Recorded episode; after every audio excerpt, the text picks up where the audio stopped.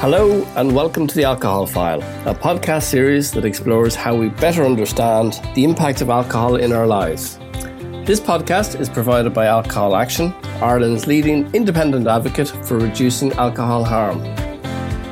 I'm your host, Eunan McKinney, and today, along with our guests, we will discuss the effectiveness of minimum unit pricing for alcohol products and assess the public health outcomes that are resulting in jurisdictions where it has been implemented.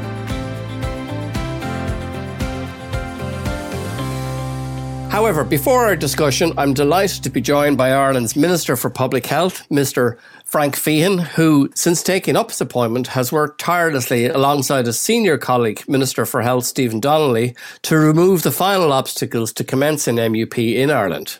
Minister, thank you for joining us today and for giving us your time.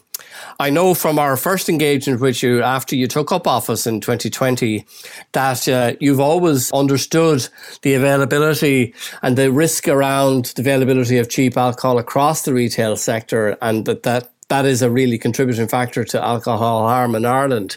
But now that we're on the eve of this really significant development, perhaps you can give us your own sense of what you think can be achieved here and what the outcomes you hope to see emerge in the times ahead. Uh, thank you, Eunan, and to Alcohol Action Ireland for inviting me to introduce this conversation on minimum unit pricing. Uh, for those of you that don't know me, I do not come from a public health background, so when I was appointed minister with that responsibility last year, I was on a steep learning curve. On our alcohol side, we already had enacted the Public Health Alcohol Act and were at the stage of bringing the sections of the Act into operation. Although I knew that we have a problem with alcohol in our country, I did not really know the scale of that problem until I took up my portfolio. And the way we consume alcohol is the cause of 2,700 of our people dying each year, as well as enormous illness and suffering that's entirely preventable. The experts had already identified ways that we might tackle this problem and we had legislated for them in our Public Health Alcohol Act. And I saw it as my role to see how I could contribute to getting those solutions across the line. I focused on minimum unit pricing for a number of reasons. First, we had the evidence from our colleagues in Scotland that it worked. And second, it prohibits the sale of strong, cheap alcohol at very low prices and that's the type of alcohol favoured by the heaviest drinkers. And finally, the obstacles to getting it across the line were political rather than public health related. So I believed I could make a difference. Uh, for those of you that don't know the context, the original government decision, which approved the introduction of minimum unit pricing, set out that we would introduce it here only when a similar measure was introduced in Northern Ireland and this was to allay fears that shoppers would simply cross the border to buy cheap alcohol if we introduced the measure unilaterally. My first task was to talk to our colleagues in Northern Ireland to see where they were at in their thinking.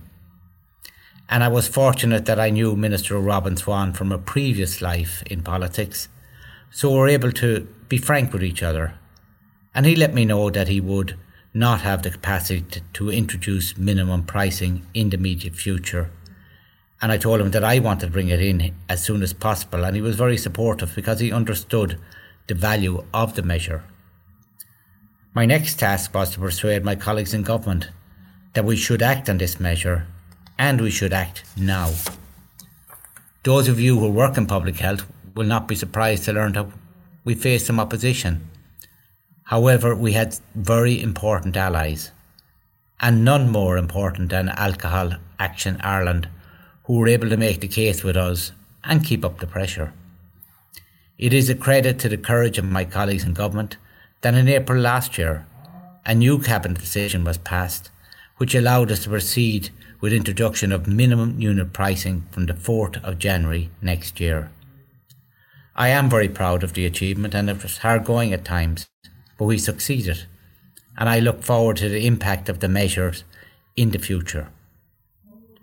We are in strange times with the pandemic, and sometimes it is very difficult to have optimism for the future of public health.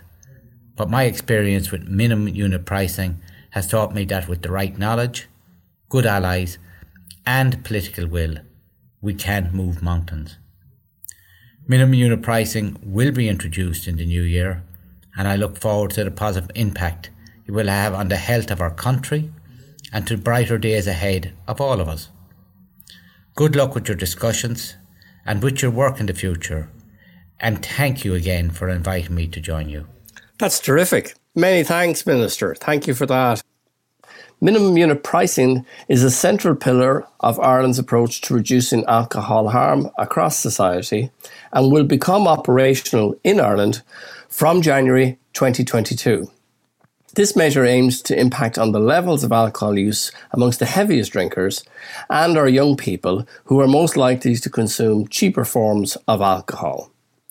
Minimum unit pricing sets a mandatory floor price per unit of alcohol, so ensuring alcohol products cannot be sold beneath a certain cost to the public. Unlike taxation, which affects the price of all products, MUP increases the price of only the cheapest, strongest alcohol. The WHO Europe, in its update on alcohol pricing actions, states that MUP that there is robust evidence base supporting its effectiveness at reducing alcohol use and harm, particularly in the heaviest drinkers.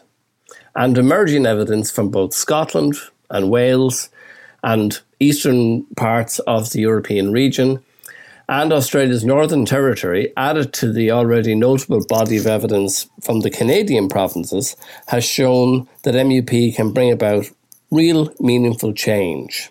And so today, I'm delighted to be joined in our discussion on these matters by Alison Douglas, who is Chief Executive of Alcohol Focus Scotland, a national charity working to prevent and reduce alcohol harm, and Nic Taylor, Research Fellow from the Faculty of Health at Deakin University in Australia, who, along with a great team in Deakin, has investigated the introduction of MUP in the Northern Territory, where alcohol related harm is most pronounced. So, thank you both for joining us and for giving us of your time. And I'm just hoping that maybe to begin this discussion this morning, perhaps we could just take a little time to explore the context of your own country and your own place and maybe give our listeners an overview of the concerns that existed around alcohol harm there and, and why adopting minimum pricing was a policy instrument that was required. And typically, what has been the central outcomes to to to date in, in relation to the early application of minimum unit pricing. So maybe if I could, I could ask, I'll invite Alison maybe to just start first and give us a little bit of an overview on the Scottish experience, which of course came into place in Scotland in May of 2018, I think, Alison. That's right, Ian, and thanks very much. I'm delighted to, to join you on this podcast, and congratulations to Ireland on implementing minimum unit price. If we go back to why Scotland uh, pursued this policy, we had a change of administration in 2008, and just prior to that, Scotland had actually replicated what Ireland had done in terms of um, uh, implementing a smoking ban, and the incoming administration were keen to continue to make strides in public health. And they identified alcohol as really being a massive public health impact in Scotland. And one of the most obvious manifestations of that was a, a, a huge increase in chronic liver disease and cirrhosis in Scotland. So we'd actually seen a tripling of liver cirrhosis deaths between the 1980s and into the early 2000s.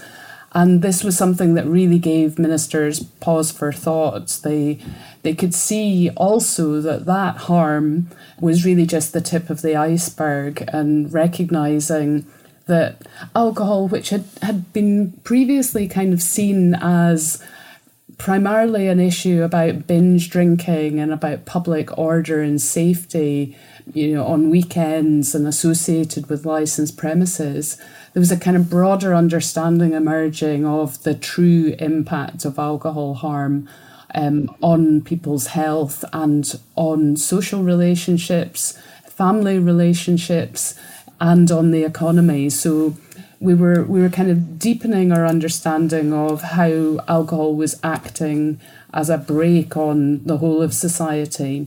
One of the bits of work that was undertaken was looking at the economic cost and it it was estimated that the total cost of alcohol to this to Scotland was three and a half billion pounds a year. And that was taking into account the cost on health services, on our prisons, because um, over half of or around half of prisoners reported being drunk at the time of their offending. Two thirds of murders were associated with alcohol. In relation to children, we were seeing that over 65,000 children were estimated to be living with a parent with a, an alcohol problem. And in terms of the impact on the NHS, it was estimated that 11% of all hospital um, admissions, emergency admissions, were due to alcohol. It's funny. It's very similar, very similar to an, the picture in Ireland, Alison. Yeah. Right. Yeah. So there's this really corrosive effect, and that was, you know, ringing alarm bells for ministers. But crucially, of course, that Scotland didn't have and doesn't have taxation powers because of the the nature of the devolution settlement in the UK. So, whilst it's internationally recognised that price is a major driver of alcohol consumption and alcohol harm, Scotland didn't have the mechanism of increasing taxation. So, there was a, a, a kind of need to look for alternative pricing mechanisms. Um, so, necessity is the mother of invention, as they say. So, in looking around, the one of the options that was identified was the option of a minimum unit price. And as you said earlier, you know, the the thing about minimum unit price is it's a floor price below which alcohol cannot be sold. And we started talking about 50 pence back in 2009 when this policy was first being debated in Scotland. Just to give you an indication, alcohol, some alcohol was being sold. In fact, it was being sold you know, really even 10 years later at as low as 18 pence per unit. Those were things like strong ciders.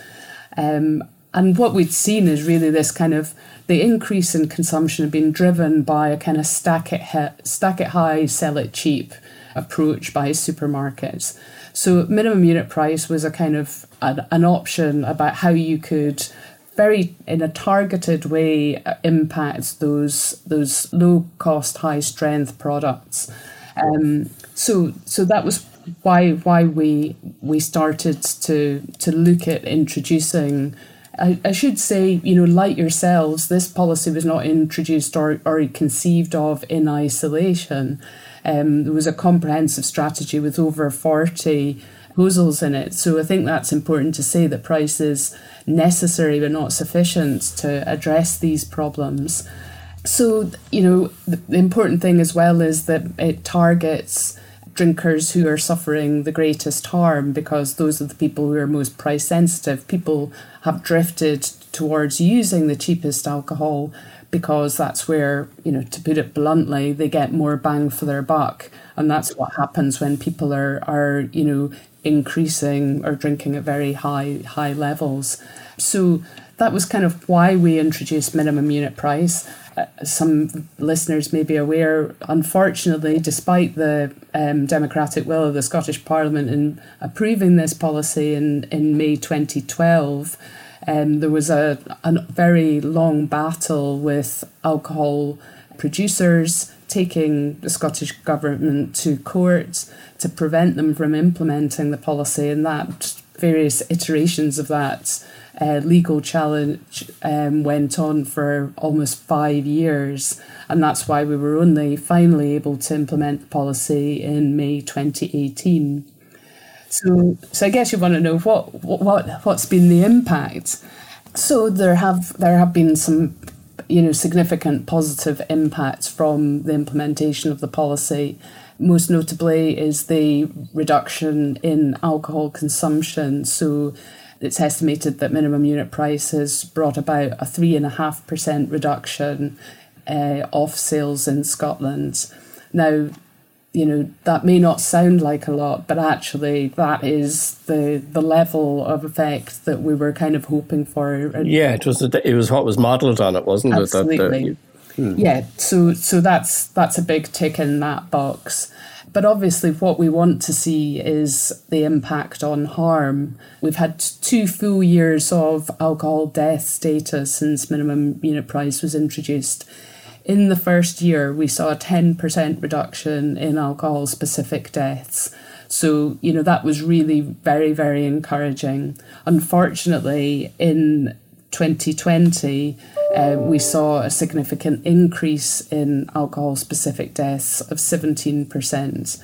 Now, we've seen similar, actually even higher increases in England in that year. So I think most analysts are, are attributing that to the effect of the pandemic because what we've seen repeatedly is that people who were who had been relying on alcohol perhaps to to try, you know, however misguided to to manage their stress and anxiety that the, the, the heaviest drinkers are the people who've been reporting, or heavier drinkers have been reporting drinking more during the pandemic. And sadly, we think that that is what has led to this uh, spike in alcohol specific deaths. Yeah, and during that COVID experience in Scotland, were, were many of the licensed premises closed during that period? Yes, so the um, the on on trades, the so bars and restaurants were closed, and and obviously we saw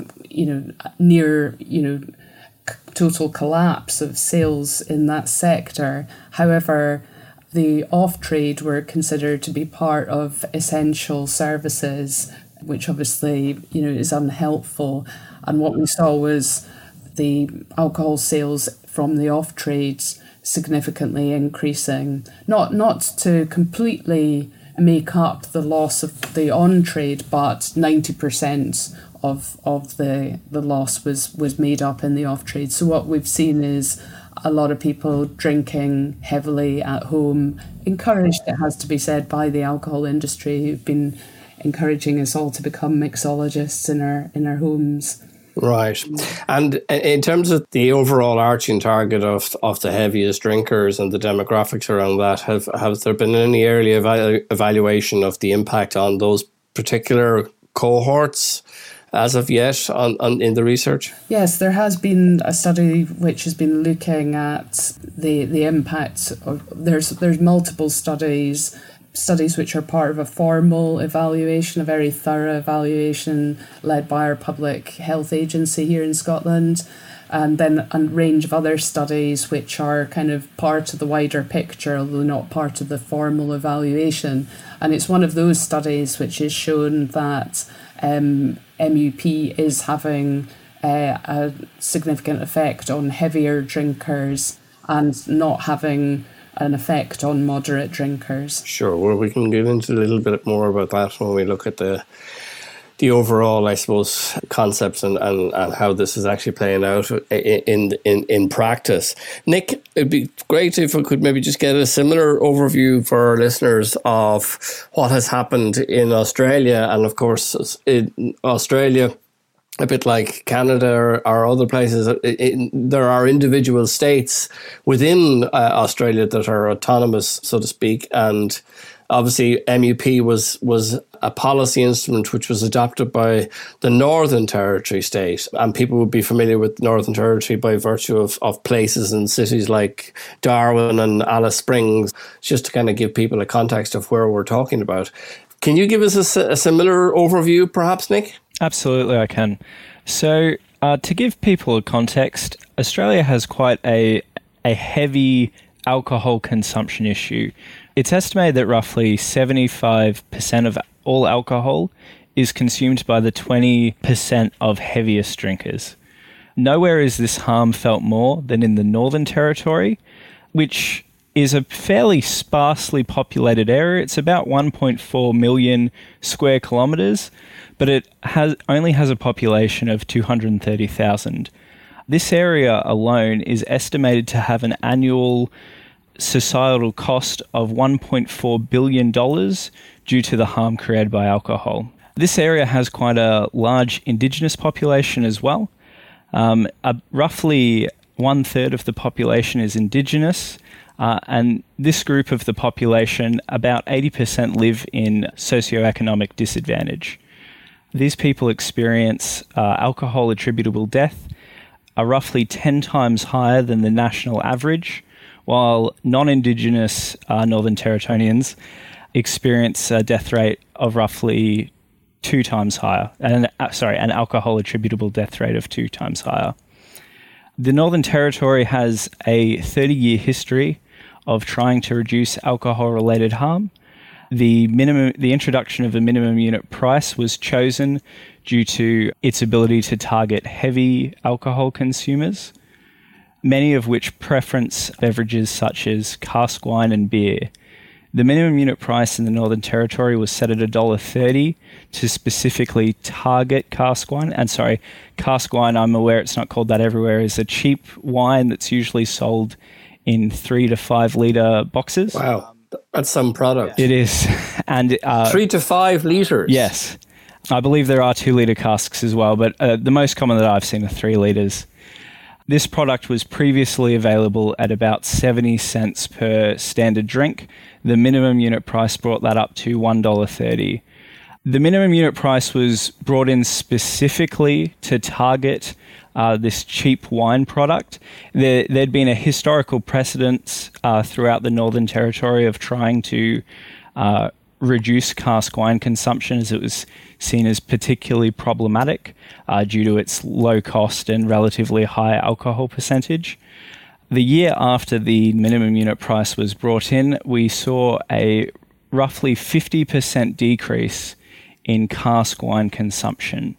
I will note that because cask wine was targeted, we didn't see this reduction in other liquor types.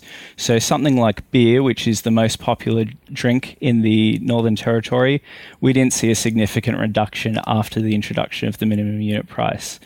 Um, and this was a deliberate decision by the government to try and uh, specifically target cask yeah. wine as opposed to targeting beer because it was do, it was presumably doing the most harm to to a particular group that were suffering that 10 times greater potential alcohol related deaths. Absolutely. And uh, I will note cask wine was only roughly about 5% of the alcohol consumed in the Northern Territory.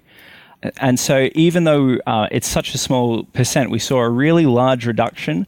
And we saw reductions in other things such as alcohol related assaults, alcohol uh, related hospitalizations, which just goes to demonstrate uh, the amount of harm this particular beverage was causing within the territory. Right. So it was it was really a very targeted measure in that respect then in the Northern Territory. Exactly. It was specifically targeting one one type of liquor that was perceived as problematic. And I would say it was certainly effective in reducing consumption of cask wine, certainly. And so you're now uh, you're now what about two years into this this process?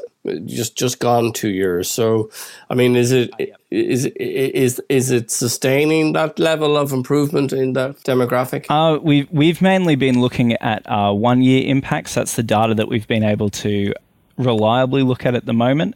So, one year after its introduction, we can say that there was a significant reduction in assaults as well as a significant reduction in consumption. I will note that, um, much like in uh, Scotland, this was introduced with a, a range of measures. However, we can be pretty conclusive about the impact of the minimum unit price in Darwin, as this area, it was the only intervention that was introduced into this area. Right. Okay. So maybe we can just move on and just bring in Alison again, and maybe we can just talk collectively just around some of the issues that are presenting itself. And Alison, if you can, maybe you could just talk to us a little bit about just where you see MUP moving forward now at this point, um, because I know there are there are a number of challenges potentially over the horizon, so to speak, in terms of Scotland, and of course the big issue I think is is the rate that that MUP has been set at in Scotland. So maybe we can just talk a little bit about that and and, and What about the context of the 2023 sunset clause and where you think this is going? Yeah. So, as you mentioned, we have a sunset clause in the Scottish legislation, and that means that the policy will fall in April 2024 unless the Scottish Parliament actively votes to uh, reinstate it. But in the interim, the Scottish Government had committed to reviewing the level of minimum unit price because this price had been being discussed since minimum unit price was first on the table in Scotland, which was back in 2009. The first vote in the parliament which rejected the policy was in 2010 and then it was accepted and supported cross party support in in 2012 but the modelling obviously was projecting, you know, the impact of 50 pence per unit, and that that was the the level at which the whole debate was was based. But even when the modelling was undertaken, we knew that 60 pence per unit would deliver double the benefit of 50 pence per unit, and 70 pence per unit would have delivered triple the benefit of 50 pence per unit. But the reason that 50 pence was kind of regarded as a suitable compromise was that because Scotland was the first country in the world to implement minimum unit price in this form, there were concerns that there might be some unintended consequences. For example, that there might be people travelling to England to buy their alcohol, that people might swap from alcohol to illegal drugs that the industry might be badly affected. So there were risks that there would be some unintended and undesirable consequences. And I think the evaluation so far has shown that those concerns are not borne out by the evidence. We haven't seen people driving in droves to England. We haven't seen evidence that significant numbers of people are moving to legal drugs we haven't seen that the industry has been badly affected. In fact, corner shops are able to compete more easily with supermarkets because supermarkets can't undercut them on price. So, so you know the, the the positive evidence is there about the benefits, and there's there's not really any particular negative evidence that we need to be concerned about. But the impact of 50 pence has obviously been eroded because of the delay in implementing it due to the court case. So a, a, a price of 61 pence today would be would be equivalent to 50 pence when the parliament voted it in in, in 2012 and that's because of inflation of course exactly. in the intervening period exactly so we're we're campaigning at the moment to get the price increased to at least 65 pence per unit that would make good inflation and start to deliver us a bit of increased benefit yeah and of course that that that key issue of affordability is is a context that's often overlooked. You know, I mean, I know that the OECD did a particularly uh, interesting report on preventing alcohol harm in the context of Ireland. It looked at affordability of alcohol over the last tw- 20, two decades of the last 20 years, and essentially affordability has doubled in that period. And, and, and that's largely, of course, because the price of alcohol in, in the in the in the retail sector, but of course other other aspects like excise duties haven't increased to, to, to reflect the inflationary pressures which is which are affecting all of the other costs in society. Nic, is it is is the price in in Australia or in in the Northern Territory at one dollar thirty? Is that a is that a let's say let's call it a competitive rate or do you think that there's scope in terms of where that like you were talking like it only impacted on on the really on the cask wine issue. Is it is it because the the price is so low that it hasn't impacted on other products? Yeah I, w- I would say it's because it's still quite a low price. Um a cheap beer is around a dollar thirty uh, here in Australia or in the Northern Territory anyway. So I would say that's why $1.30 was uh, the price that was selected. Originally, uh, the recommendation was $1.50 to reduce alcohol related harm. uh, but the, the government chose to do $1.30 as to not affect uh, beer purchases specifically. And is there a context in in the legislation for the Northern Territory to review that cost at some point? So there's going to be a three-year evaluation, and I suspect we'll hear more about uh, their thoughts after that's conducted. Right. And Alison, in terms of Scotland, I mean, eh, like eh, eh, when you do the kind of, and it's a little bit complicated. I know this now probably for our listeners, but when you when you do the conversions of both currency and standard drinks measure, it, you know, the, the the rate of MUP in Ireland if it was applied in Scotland, would actually be 67 pence or somewhere between 67 and 70 pence. So, in the, in the context, I know you're campaigning at the moment. Can you tell us a little bit about maybe how, how you see that rate, rate increase likely coming about? The, the part of the challenge that we've got in Scotland is to do with Brexit and the Internal Market Act that's been put in place in, in the UK. And unfortunately, that kind of moves the goalposts in terms of the legal test for minimum unit price. So we had those, you know, near five years of court cases um, to before we could implement the policy. The the government here is concerned that uh, when it looks to um, uprate or review the, the price for for uh, alcohol, that there's a risk that there may be a further legal challenge because the, the test now is different under this new domestic legislation rather than you know whether whether it's compatible with EU law. So in order to meet that test, uh, they want to go through a very sort of thorough process of reviewing the evidence so that they you know if in the event of a court case they would be um, on robust ground uh, for why they've increased it. You know, I mean, really, that's very frustrating. And what it speaks to for me is that we need to find in future legislation an automatic mechanism for index linking minimum unit price so that we it doesn't need to be waiting on political will and opportunity to, to bring forward increases that it is moving moving up.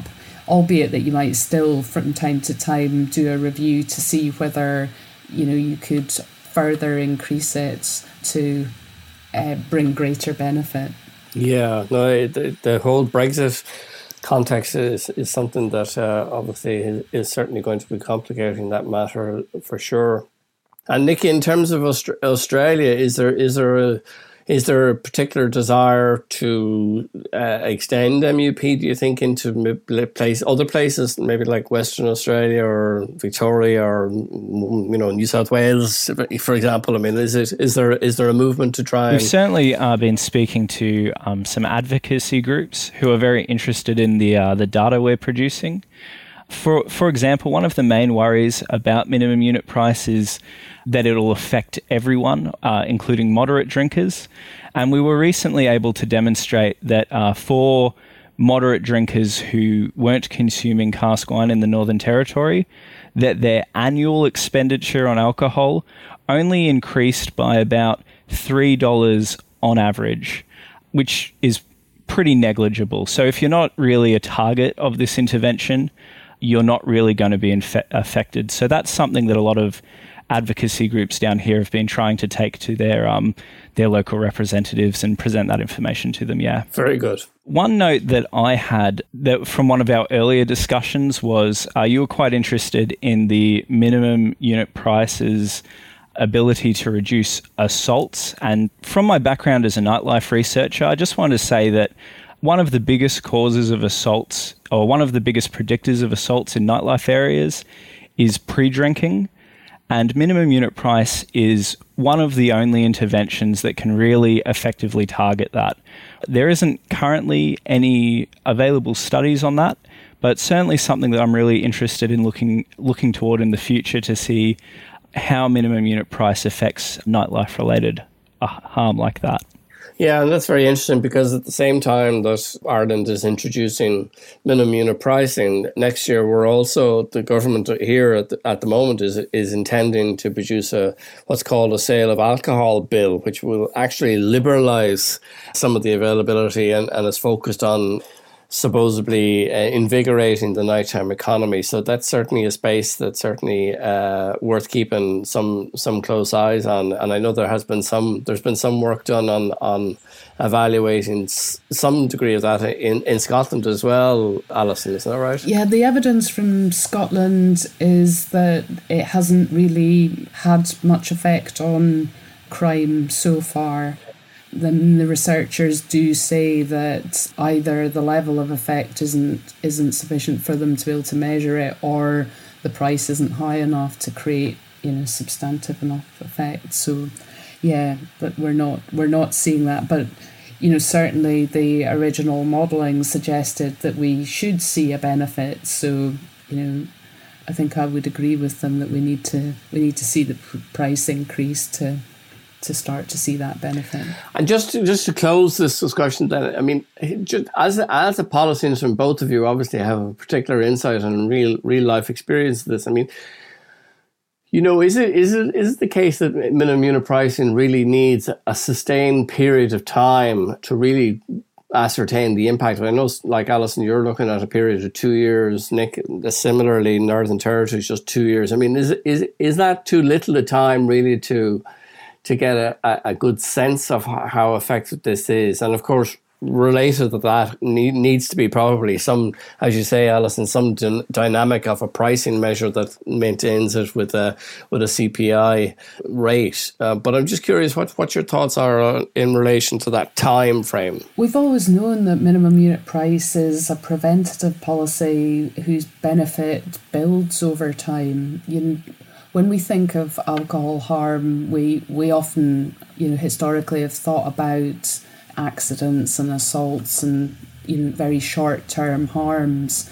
But actually, things like cancer, heart disease, may be taking 20 years to manifest themselves. So, you know, that, that preventative dimension of the policy, you know, it's not just about people who are drinking at high levels at the moment. is trying to stop the next generation and also prevent people who, you know, have do do drink regularly but are maybe not drinking above recommended limits. So I think we we do need to take the long view and we do need to ensure the that we continue to optimize the, the policy by making sure that it the, the level at which it's set um, makes sense in terms of overall affordability. Nic, can I give you the last word on that? Yep, I couldn't agree more. Uh, it's going to take um, many years for us to start to see the real benefits of minimum unit price, especially in terms of those long term harms such as cancer and liver disease. And I'd also note that it's going to take many years before we see sort of the intergenerational impact that being raised in a home with less alcohol related harm is is going to have on not just the generation that's coming through, but their children as well. Very good point. Well, look, thank you, thank you both for your time today. If you'd like to learn more about minimum unit pricing and how it can be most effective, you'll find more on Alcohol Action Ireland's website at alcoholireland.ie, and you can keep in touch with the AI by following us at Alcohol Ireland across all social media platforms.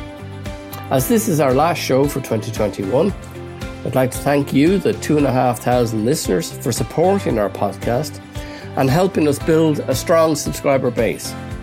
We wish you and yours a very happy Christmas and look forward to welcoming you back for more expert analysis, discussion, and insight from across the globe into the many complex issues related to alcohol use and the challenges with recalibrating our harmful relationship with alcohol. But for now, Stay safe.